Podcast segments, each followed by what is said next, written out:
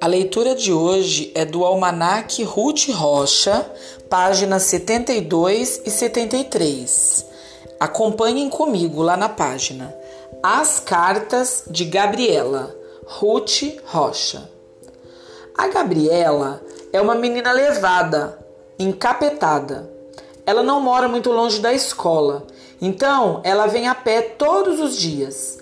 Mas Gabriela é xereta, curiosa e encherida. Ela fica interessada em tudo que vê e vem para a escola parando aqui, parando ali, para na esquina da padaria para espiar os doces, para em frente à casa do alemão para mexer com o papagaio. Louro, louro, dá o pé, louro. E o louro, que já conhece Gabriela, responde: Currupaco, papaco, louro quer café. Gabriela adora brincar com o louro. Quando passa pela casa do seu matoso, que é um velho rabugento, ela toca a campainha e sai correndo para reliar o coitado. E sempre acontece alguma coisa diferente na rua e Gabriela para para ver.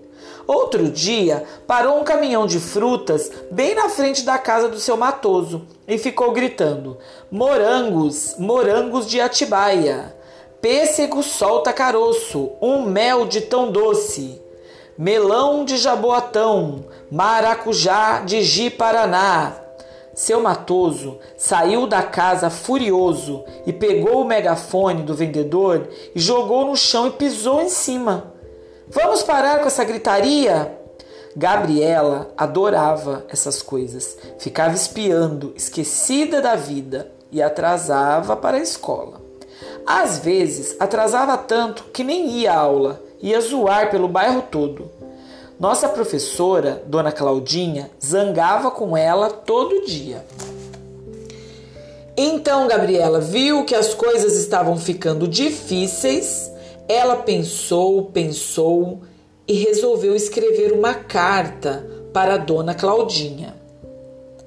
Ouçam a carta que Gabriela escreveu para Dona Claudinha, a professora. Quero lhe pedir desculpas por nossa filhinha Gabriela chegar sempre atrasada. É que nós moramos muito longe, quase na fronteira de Minas Gerais, e minha filha tem que ir a pé.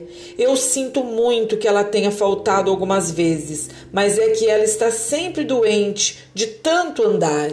Obrigada, Dona Cidinha. Aí ela pensou mais um pouquinho e resolveu concluir o serviço. Então, ela escreveu uma carta para Dona Cidinha, que era sua mãe. Ouçam a carta que Gabriela escreveu para sua mãe, Dona Cidinha.